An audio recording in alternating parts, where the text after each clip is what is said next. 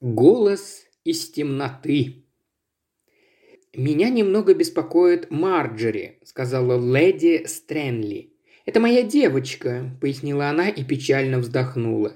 «Имея взрослую дочь, поневоле начинаешь чувствовать себя старухой».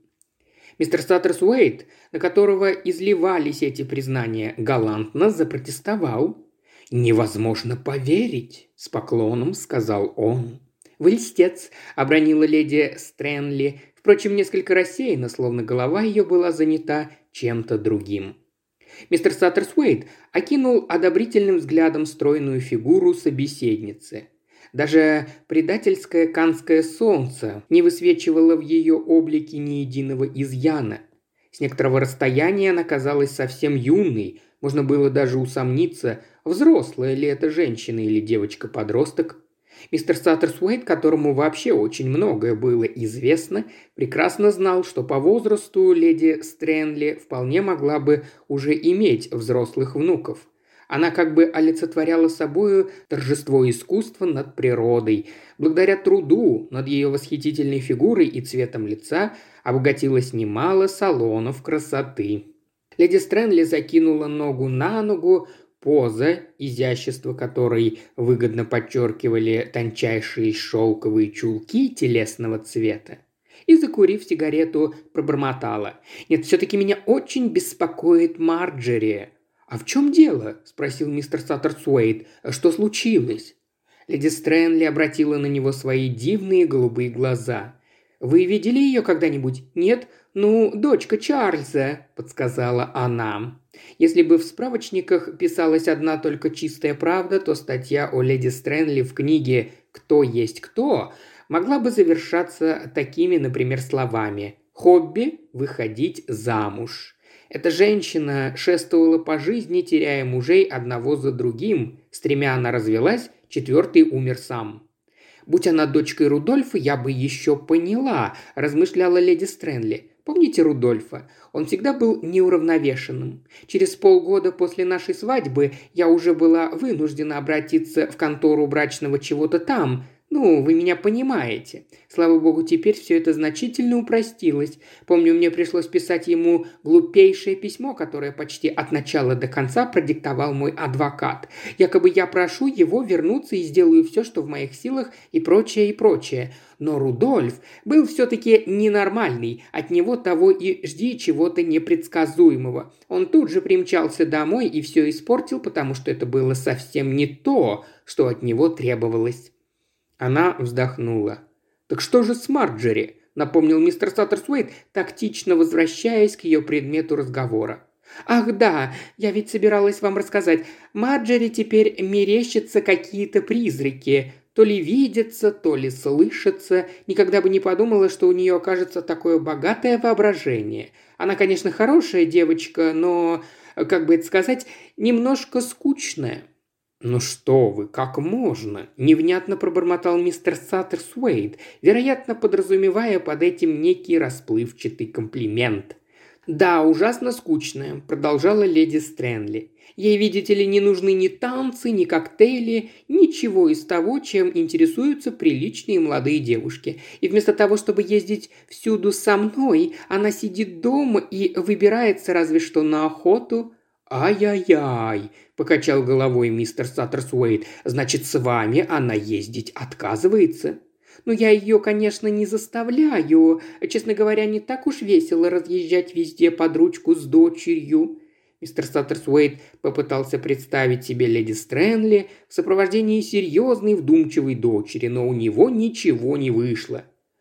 «Я уж не знаю», – оживленно рассуждала леди Стрэнли. «Может, у нее что-то с головой? Мне говорили, что когда мерещатся голоса, это очень плохой признак. Никаких привидений в Эбботсмиде сроду не водилось. Старый дом в 1836 году сгорел дотла, и на его месте возвели этакий викторианский особняк.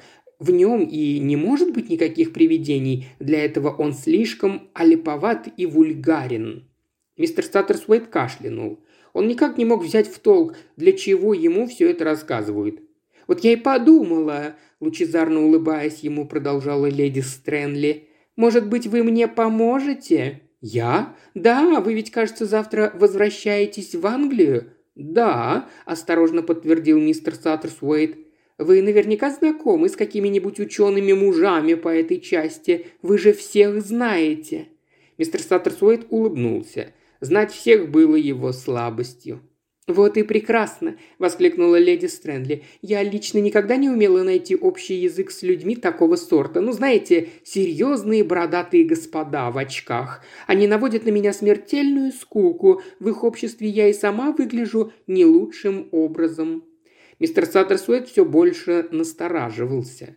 Леди Стрэнли продолжала лучезарно ему улыбаться – «Стало быть, решено», – радостно заключила она. «Вы заедете в Эббот Смит, встретитесь там с Марджери и все устроите. Я вам буду бесконечно благодарна. Конечно, если окажется, что Марджери действительно помешалась, я сразу же приеду. А вот и Бимбо». Ее улыбка из лучезарной превратилась в ослепительную. К ним приближался молодой человек лет двадцати пяти в белом теннисном костюме. Он был очень хорош собой. «А я везде тебя ищу, Бэбс», – объявил он. «Как сыграли? А, паршиво». Леди Стрэнли поднялась и обернулась на прощание к мистеру Саттерсуэйту, проговорила нежнейшей скороговоркой через плечо. «Это так великодушно с вашей стороны, никогда не забуду». Мистер Саттерсуэйт проводил глазами удаляющуюся парочку. «Интересно», – подумал он, – «не собирается ли Бимбо стать номером пятым?» Проводник вагона Люкс показывал мистеру Саттерсуэйту место, где несколько лет назад произошла железнодорожная катастрофа. Дослушав его вдохновенный рассказ, мистер Саттерсуэйт поднял глаза и увидел над плечом проводника знакомую улыбку.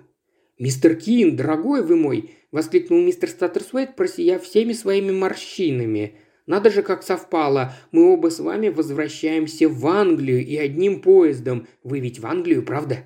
«Да», – подтвердил мистер Кин, – «там меня ждет довольно важное дело. Когда вы собираетесь ужинать, с первой очередью или позднее?» «Только с первой. Половина седьмого время, конечно, для ужина нелепое, зато меньше риска для желудка». Мистер Кин, понимающе кивнул. «Я тоже с первой», – сказал он. «Мы могли бы сесть вместе». Половине седьмого мистер Кин и мистер Саттерсуэйт сидели друг против друга за столиком вагона ресторана. Изучив с должным вниманием карту вин, мистер Саттерсуэйт наконец обратился к собеседнику. «Последний раз мы с вами виделись...» «Где же мы с вами виделись? Ах да, на Корсике. Вы тогда исчезли довольно неожиданно». Мистер Кин пожал плечами. «А «Как всегда, мое дело, знаете ли, прийти и уйти, да, прийти и уйти». Последние слова пробудили в душе мистера Саттерсуэйта какие-то смутные воспоминания. По спине пробежали мурашки. Нельзя сказать, чтобы неприятные, скорее наоборот. Такое бывает иногда в предвкушении чего-то необычного. Мистер Кин поднес глазам бутылку с красным вином, рассматривая этикетку.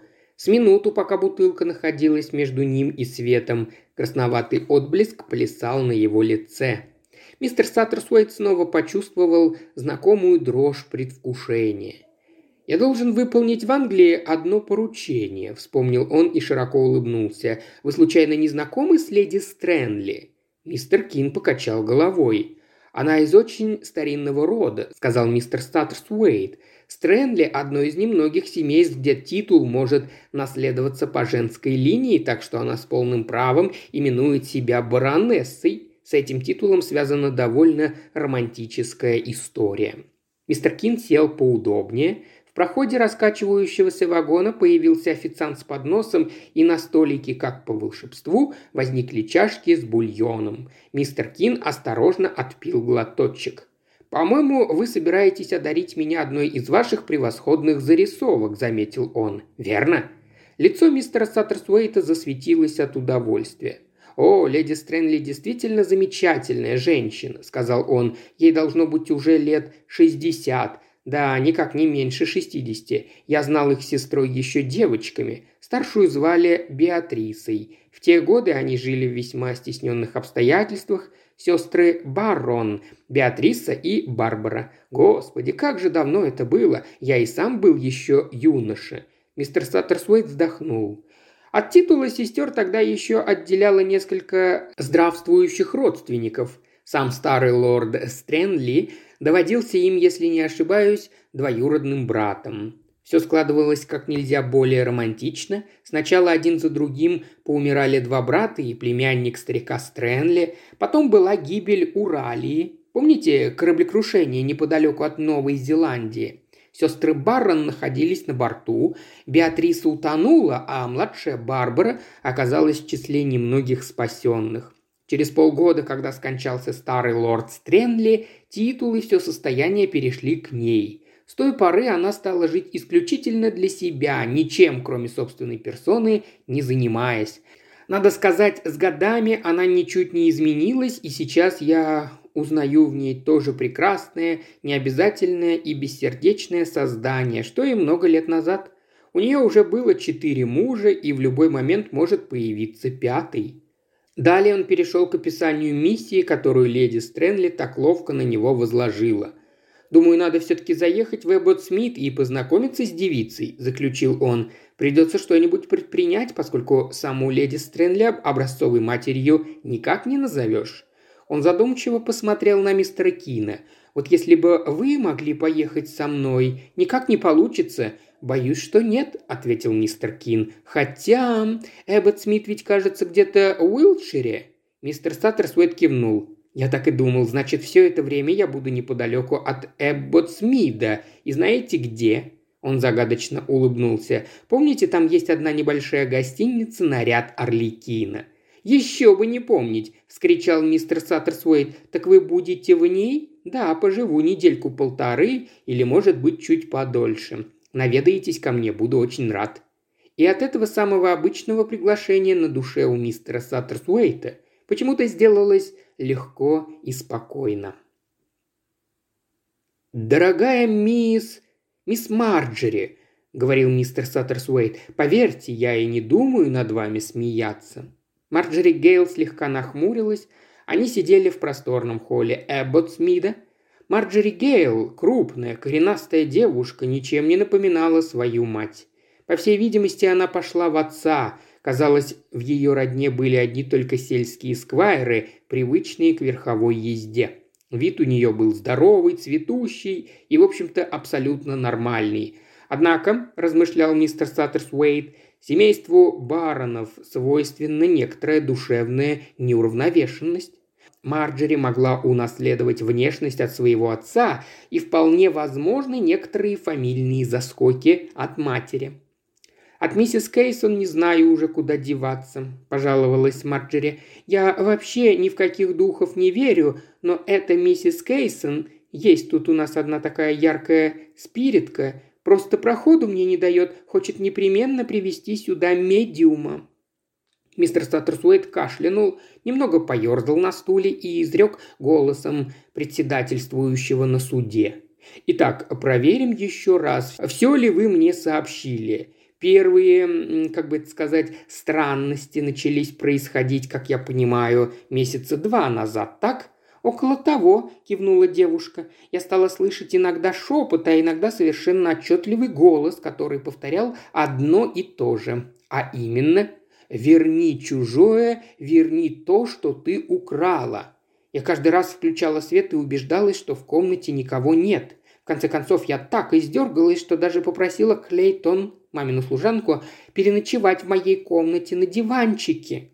Но голос все равно услышали. Да, и что меня больше всего смутило, Клейтон его не слышала. Мистер Саттерсуэйт задумался. А как он звучал в тот раз, громко или тихо? Совсем тихо, еле слышно, сказала Марджери. Если Клейтон спала, она, конечно, могла его и не услышать. Она посоветовала мне обратиться к врачу. Девушка громко усмехнулась. «Но со вчерашнего вечера даже Клейтон мне верит», – продолжала она. «А что случилось вчера вечером? Я как раз и собираюсь рассказать. Об этом я еще никому не говорила. Вчера мы ездили с друзьями на охоту, пришлось много передвигаться верхом. Я страшно устала и очень плохо спала. Мне снился кошмарный сон, будто я падаю на какую-то железную ограду, и острие этой ограды вонзается мне в горло. Проснувшись, я поняла, что так и есть. Шею мне сбоку упирается что-то острое, и кто-то шепчет «Верни, верни, что украла, или смерть». Я закричала и попыталась схватить того, кто шептал, продолжала Марджери, но нашарила около себя только пустоту. На крик из соседней комнаты прибежала Клейтон. Так вот, она сказала, что в темноте что-то метнулось мимо нее из комнаты. Она не поняла, что это было, но уверяет, что во всяком случае не человек. Мистер Саттерсуэйт задумчивости глядел на девушку. Да, она, несомненно, пережила сильное потрясение. На шее с левой стороны он заметил маленький квадратик пластыря. Поймав его взгляд, она кивнула. «Как видите, это не игра воображения». «Скажите, нет ли у вас, скажем, тайного недоброжелателя?» – произнес мистер Саттерсуэйт. «Что вы, какие недоброжелатели?» – поморщилась Марджери. «А кто гостил у вас в последние два месяца?» «Вас, вероятно, интересуют постоянные гости, а не те, кто заезжал в Эббот Смитс только на выходные?» В таком случае могу сказать, что все это время у меня жила Марсия Кин. Она моя лучшая подруга и, кстати, отличная наездница. И еще частенько наведывался мой кузен Ролли Вейсаур. Мистер Саттерсуэт кивнул и изъявил желание встретиться с Клейтон, служанкой леди Стрэнли. «Наверное, она у вас давно?» – предположил он. «С незапамятных времен», – подтвердила Марджери. Она прислуживала маме и тете Беатрисе, еще когда они были девочками. Наверное, поэтому мама ее и держит, хотя для себя она давно уже завела другую служанку – француженку. Клейтон только шьет и периодически выполняет кое-какую пустячную работу по дому. Она отвела его наверх, и вскоре служанка Клейтон предстала перед ним. Это была худая, высокая старуха с аккуратным пробором в седых волосах, воплощение добропорядочности. «Нет, сэр», – заявила она в ответ на расспросы мистера Саттерсуэйта. «Ни разу до сих пор не слышала, чтобы в доме водились привидения. По правде сказать, до вчерашнего дня я вообще думала, что все это фантазии, мисс Марджери. Но вчера в темноте мимо меня действительно что-то проскользнуло. И знаете, сэр, это было что угодно, но не человек. И потом, эта рана на шее, не сама же она ее себе нанесла. Действительно, подумал про себя мистер Саттерсуэйт, не сама ли она ее себе нанесла. Ему вспомнилось, что девушки, с виду не менее нормальные и уравновешенные, чем Марджери Гейл, вытворяют порой самые невообразимые вещи. «Бедняжка», — сказала Клейтон. «Но ничего, скоро заживет. Это не то, что у меня». Она показала шрам у себя на лбу. «Уж сорок лет минуло, а до сих пор не проходит». «Это у вас после гибели Уралии», — пояснила Марджери. «Ее тогда балка ударила по голове, так, Клейтон?» «Да, мисс». «А что вы сами об этом думаете, Клейтон?» – спросил мистер Саттерсуэйт. «Почему, по-вашему, мисс Марджери вдруг подверглась нападению. Мне не хотелось бы говорить, сэр. Такой ответ для вышкаленной служанки был вполне естественным. Однако мистер Саттерсуэт не отступал. «Так что же вы все-таки думаете, Клейтон?» – настойчиво повторил он. «Я думаю, сэр, что когда-то в этом доме было совершено какое-то страшное злодеяние, и пока с ним не будет покончено, покоя не жди». Все это она произнесла на полном серьезе, строго, почти сурово, глядя на мистера Саттерсуэйта выцветшими голубыми глазами. Разочарованный мистер Саттерсуэйт спустился вниз. Клейтон, как и все кругом, явно считала, что в результате совершенного некогда зла в доме завелось привидение. Такое объяснение мистера Саттерсуэйта никоим образом не устраивало – ведь все странности начали происходить лишь в последние два месяца. Кстати, с того самого времени, как в доме обосновались Марсия Кин и Ролли Уэйсаур. Хорошо бы узнать об этих двоих поподробнее. Может, все это просто розыгрыш, шутка? Он с сомнением покачал головой. Это была бы слишком уж недобрая шутка. Принесли почту, и Марджери занялась письмами. «Нет!» – воскликнула она вдруг. «Моя мать просто невозможная женщина, вот, почитайте». И она протянула мистеру Саттерсуэйту листок. Послание оказалось вполне в духе леди Стрэнли.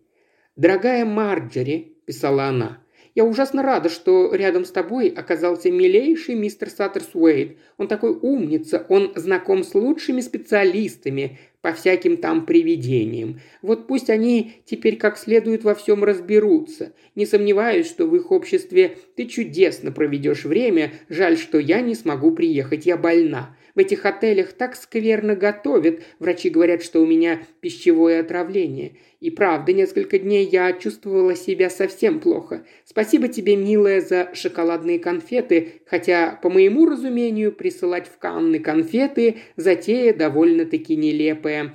Право, здесь прекрасный выбор кондитерских изделий. Пока, милая, сражайся там с нашими фамильными призраками и не скучай. Бимбо говорит, что я уже играю в теннис гораздо лучше. Море любви. Целую, Барбара. Хочет, чтобы я непременно называла ее Барбарой, вздохнула Марджери. По-моему, это просто глупо. Мистер Саттерсуэт улыбнулся. Неудивительно, что консервативные взгляды Марджери Гейл иногда очень докучают ее матери – Однако в письме его заинтересовала одна деталь, на которую девушка явно не обратила внимания. «Вы что, посылали ей коробку конфет?» – спросил он. «Ничего я ей не посылала», – Марджери пожала плечами. «Это, наверное, кто-то другой». Мистер Саттерсуэйт посерьезнел. Странное совпадение. Кто-то присылает леди Стрэнли коробку конфет, и у нее тут же случается пищевое отравление – Сама она, по-видимому, никакой связи между первым и вторым не усматривает. А существует ли она, эта связь? Мистер Статтерсуэйт склонен был считать, что существует.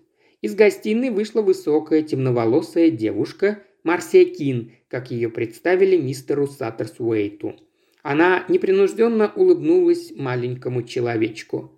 Вы, говорят, приехали ловить новое эбботмитское привидение?» Нарочито растягивая слова, спросила она. «Бедная Марджери, мы все тут над нею немного подтруниваем. О, вот и Ролли приехал». К крыльцу подкатил автомобиль, из него чуть не на ходу выскочил высокий белокурый юноша с порывистой мальчишеской повадкой.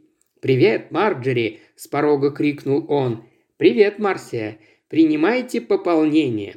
В залу вместе с ним входили две женщины. В одной из них мистер Саттерсуэйт узнал миссис Кейсон, о которой только что шла речь.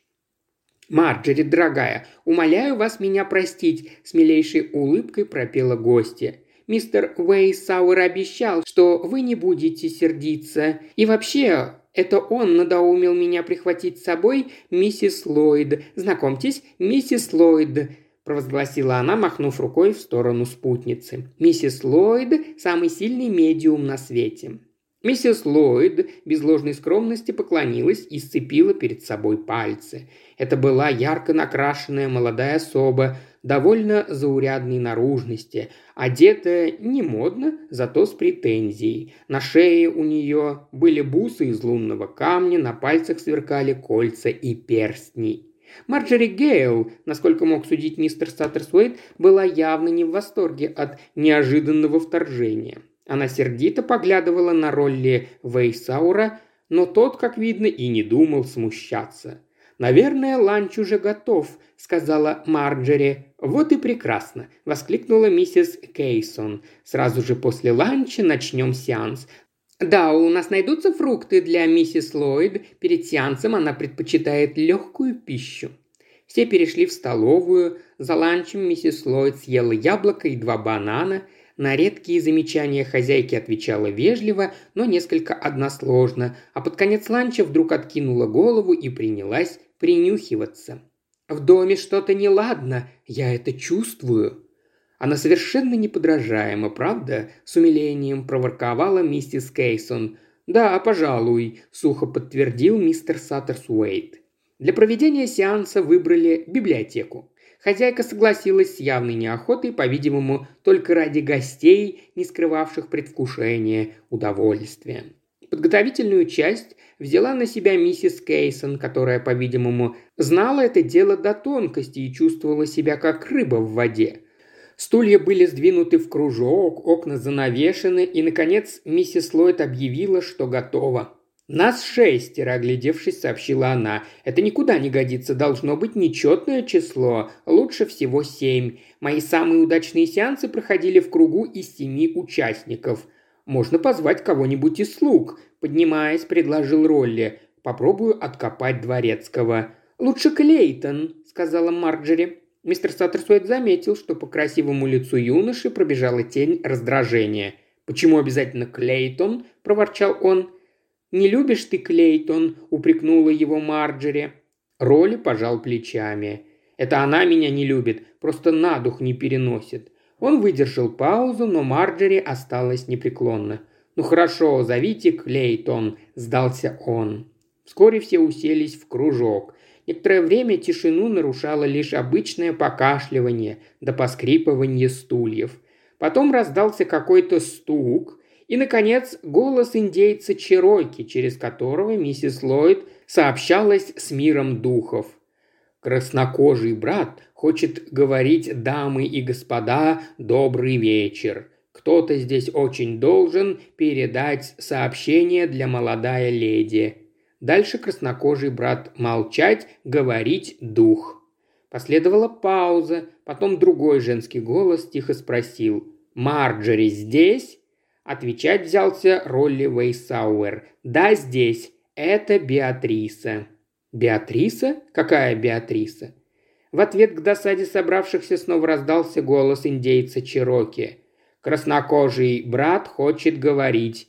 Наша жизнь здесь светлый и прекрасный. Мы все много работать, нужен помогать всем, которые еще не здесь». Снова молчание и опять тихий женский голос. Говорит Беатриса. «Какая Беатриса?» «Беатриса Барон». Мистер Саттерсуэйт, волнуясь, подался вперед. «Беатриса Барон? Та, что погибла во время крушения Уралии?» «Да, я помню Уралию. Я должна что-то сообщить вам, всему вашему дому. Верните то, что вам не принадлежит». «Но я не понимаю», – беспомощно сказала Марджери. «Тетя Беатриса, это правда вы?» «Да, это я, твоя тетя». Разумеется, это она, набросилась на Марджери миссис Кейсон. Что за неуместная подозрительность? Духи этого не любят. А мистеру Саттерсуэйту вдруг пришло на ум, что это очень легко проверить. Дрожащим от волнения голосом он спросил, «А вы помните мистера Пербенутти?» В ответ незамедлительно раздался смех. «Конечно, помню. Бедный Перевернутти». Мистер Статтерсуэйт ошарашенно молчал. Все сходится. Однажды, больше сорока лет назад, он случайно повстречал сестер Баррон на морском курорте.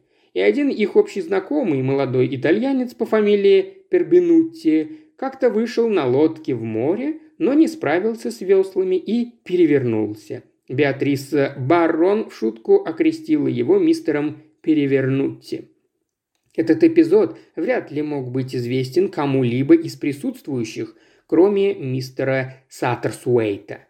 Миссис Ллойд застонала и беспокойно задвигалась. «Выходит из транса», — сообщила миссис Кейсон. «Вряд ли нам сегодня удастся что-нибудь еще из нее вытянуть». Шторы на окнах были раздвинуты, на участников сеанса снова пролился дневной свет, и стало видно, что по меньшей мере двое из них не на шутку напуганы. Марджери даже побледнела. Когда, наконец, удалось спровадить миссис Кейсон вместе с медиумом, мистер Саттерсуэйт попросил разрешения поговорить с хозяйкой наедине. «Мисс Марджери, хочу задать вам пару вопросов. Скажите, кто должен унаследовать титул и состояние в случае вашей смерти и смерти вашей матери?» Вероятно, Ролли Вейсауэр, его мать была маминой двоюродной сестрой. Мистер Саттерсуэт кивнул. «Он, кажется, часто гостил у вас этой зимой», – мягко сказал он. «Простите, что я спрашиваю, но он не влюблен в вас?» «Три недели назад он сделал мне предложение», – тихо ответила Марджери. «Я ему отказала». «Еще раз простите, а вы ни с кем другим не помолвлены?» Девушка зарделась. «Да, помолвлена», – вызывающе сказала она. «Я собираюсь выйти замуж за Ноэля Бартона. Мама, правда, считает это блажью. Ей, видите ли, кажется, что муж-священник – это смешно. А что тут смешного? Священники бывают разные. Посмотрели бы вы на Ноэля, когда он скачет верхом. Да, да, сказал мистер Саттерсуэйт. Да, конечно. Дворецкий подал телеграмму на подносе. Марджери ее вскрыла. «О, Господи!» – вздохнула она. «Завтра приезжает мама, только ее тут не хватало». Мистер Саттерсуэйт оставил это дочерних чувств без комментария. Возможно, оно показалось ему вполне естественным. «Ну что ж», – пробормотал он, – «в таком случае я возвращаюсь в Лондон». Мистер Саттерсуэйт был не совсем доволен собой. Загадка-то так и осталась неразрешенной. Конечно, по возвращении леди Стрэнли он вправе был считать свою миссию законченной, но ведь тайна Эбботсмида этим не исчерпывалась. В последнем он нисколько не сомневался. Однако далее дела неожиданно приняли такой серьезный оборот, к которому мистер Саттерсуэйт отнюдь не был готов. О развитии событий он узнал из утренних газет. Баронесса утонула в собственной ванне, извещала Daily Megaphone. Остальные газеты, хотя и в несколько более деликатной и сдержанной форме, писали о том же. Леди Стрэнли нашли мертвой в ванне. Доктора полагают, что она неожиданно потеряла сознание, в результате чего ее голова соскользнула под воду и она захлебнулась. Мистера Саттерсуэйта такое объяснение не удовлетворило. Вызвав слугу, он совершил свой туалет с непривычной для себя торопливостью, и уже через 10 минут его шикарный Роллс-Ройс увозил его из Лондона. Однако, как ни странно, направлялся он не в Эбботсмид, а в находящуюся милях в 15 от него маленькую гостиницу с несколько непривычным названием «Наряд Орликина». По прибытии мистер Саттерсуэт с огромным облегчением узнал, что мистер Арли Кин еще здесь, и через минуту он уже стоял перед своим другом. Схватив мистера Кина за руку, он взволнованно заговорил – «Я в отчаянии. Вы должны мне помочь. Я боюсь, что уже слишком поздно, и что следующей жертвой может оказаться эта славная девушка. Поверьте, она действительно очень славная». «Может, объясните сперва, в чем дело?» – улыбаясь, спросил мистер Кин. Мистер Саттерсуэйт укоризненно взглянул на него. «Как будто вы сами не знаете, в чем дело. Я абсолютно уверен, что знаете. Ну что ж, извольте». Он подробно описал свою поездку в Эбботсмит и, как всегда, в присутствии мистера Кинна получил немалое удовольствие от собственного красноречия. Живописал он ярко и выразительно, в деталях был точен до педантичности. «Вы же видите, этому надо найти какое-то объяснение», – закончил он и устремил на мистера Кина взгляд, исполненный собачьей преданности. «Эту задачу все равно придется решать вам, а не мне», – сказал мистер Кин, – «потому что я этих людей не знаю, а вы знаете». «Да, сестер Баррон я знал еще сорок лет назад», – с гордостью сообщил мистер Саттерсуэйт. Собеседник кивал так участливо, что он совсем расчувствовался и мечтательно продолжал. «Помню, как мы смеялись в Брайтоне над этой глупой шуткой Перевернуться, перевернуться. Боже мой, как же я был тогда молод. Столько делал глупостей. Помню, с ними приехала девушка-служанка. Ее звали Элис. Такая была милая, наивная малышка. Как-то я поцеловал ее в гостиничном коридоре, и одна из сестер чуть меня не застала за этим. Да, как же давно это было. Он снова покачал головой, вздохнул и перевел взгляд на мистера Кина. «Так вы мне не поможете?» – жалобно спросил он. «До сих пор». «До сих пор вам все удавалось только благодаря вашим же собственным усилиям», – возразил мистер Кин. «Думаю, так будет и на этот раз. На вашем месте я бы немедля отправился в Эббот Смит». «Да, конечно», – сказал мистер Саттерсуэйт. «Честно говоря, я так и собирался сделать. Вижу, мне не удастся уговорить вас поехать со мной». Мистер Кин покачал головой. «Нет, сказал он, – «я уже закончил здесь все свои дела и вот-вот уезжаю». В Эбботсмид мистера Саттерсуэйта сразу же провели к Марджери Гейл. Марджери с сухими глазами сидела в утренней гостиной за столом, заваленным бумагами. Потому как она с ним поздоровалась, мистер Саттерсуэйт понял, что она ему рада и очень растрогался. Только что уехали Ролли с Марсией. Мистер Саттерсуэйт, все было совсем не так, как думают врачи. Я совершенно, абсолютно убеждена, что ее насильно держали под водой. Ее убили. И тот, кто убил ее, хочет расправиться и со мной. Я нисколько в этом не сомневаюсь, поэтому...» Она кивнула на лежащую перед ней бумагу. «Я составила завещание», — пояснила она. «Значительные суммы и кое-какая недвижимость не наследуются вместе с титулом. К тому же у меня есть еще и отцовский капитал. Все, что возможно, я завещаю Ноэлю. Я уверена, что он распорядится деньгами как надо. Роли же я не доверяю. Он живет только ради удовольствий. Вы подпишетесь в качестве свидетеля». «Но видите ли», – начал мистер Саттерсуэйт, – «такой документ следует подписывать в присутствии двух свидетелей, причем они должны ставить свои подписи одновременно с вами». Однако Марджери эти мелочи показались не стоящими внимания. «Какая разница?» Сказала она. Клейтон видела, как я подписывала бумагу, а после меня подписалась сама. Я как раз собиралась звонить, чтобы ко мне прислали дворецкого, но тут явились вы. Мистер Саттерсуэйт не нашелся, что возразить. Он отвинтил колпачок своей авторучки и уже собирался начертать внизу свой автограф, как вдруг замер, не донеся пера до бумаги. Имя, написанное строкой выше, вызвало в нем какое-то смутное беспокойство. Элис Клейтон. Он силился вспомнить. Элис Клейтон. С этим именем что-то связано, что-то имеющее отношение к мистеру Кину, вернее, к тому, что он сам недавно рассказывал мистеру Кину. Вспомнил. Элис Клейтон. Так звали ту малышку-служанку сестер Баррон. Малышку? Люди с годами меняются, но не до такой же степени. К тому же у той Элис были карие глаза. Комната как-то странно покачнулась, закружилась. Мистер Саттерсуэт нащупал стул, и откуда-то, словно издалека, раздался взволнованный голос Марджери. «Что с вами? Вам дурно? Ах, господи, вы больны!» Но он уже пришел в себя и, взяв ее за руку, заговорил. «Милая, теперь мне все ясно. Приготовьтесь услышать поразительную весть. Та, кого вы называете Клейтон, вовсе не Клейтон. Настоящая Элис Клейтон утонула вместе с Уралией. Марджери в оцепенении глядела на мистера Саттерсуэйта.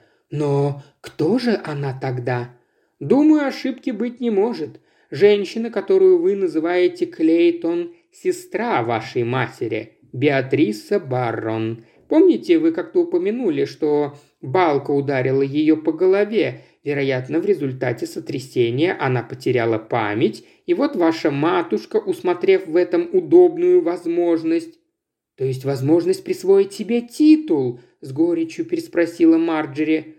«Да, она бы не упустила такого случая. Наверное, нехорошо так говорить о покойной, но такой уж она была человек. Из двух сестер Беатриса была старшая продолжал мистер Саттерсуэйт. После кончины вашего дяди она должна была унаследовать все, а Барбара ничего. И тогда ваша мать решила объявить раненую девушку своей служанкой, а не сестрой. Позже девушка поправилась и, естественно, поверила, что она Элис Клейтон, служанка. Лишь недавно ее память, вероятно, начала восстанавливаться, но тот удар по голове и проведенные в беспамятстве годы все же не прошли даром. Рассудок ее поврежден. Марджери смотрела на него полным ужаса глазами. «Она убила маму и хочет убить меня!» – еле слышно выдохнула она. «По всей вероятности, это так», – сказал мистер Саттерсуэйт. «В ее помрачненном сознании живет лишь одна мысль – что у нее украли наследство, что вы и ваша мать отняли у нее то, что по праву принадлежит ей. Но, но Клейтон же старуха!» С минуту мистер Саттерсуэт ничего не отвечал, перед ним проплывали видения. Седая бесцветная старуха, сияющая златовласая красавица в лучах канского солнца. И это сестры? Возможно ли? Он вспомнил сестер Баррен. Они были так похожи друг на друга, и вот только из-за того, что судьба их сложилась по-разному, он тряхнул головой, вновь поражаясь тому, как удивительно и непостижимо бывает порой жизнь. Обернувшись к Марджери, он тихо проговорил «Нам, вероятно, следует подняться к ней». Они нашли Элис Клейтон в ее маленькой швейной мастерской. Она не повернула к вошедшим головы, и скоро стало понятно почему. «Сердце сдало», – пробормотал мистер Саттерсуэйт, трогая окоченевшее плечо. «Что ж, наверное, это к лучшему».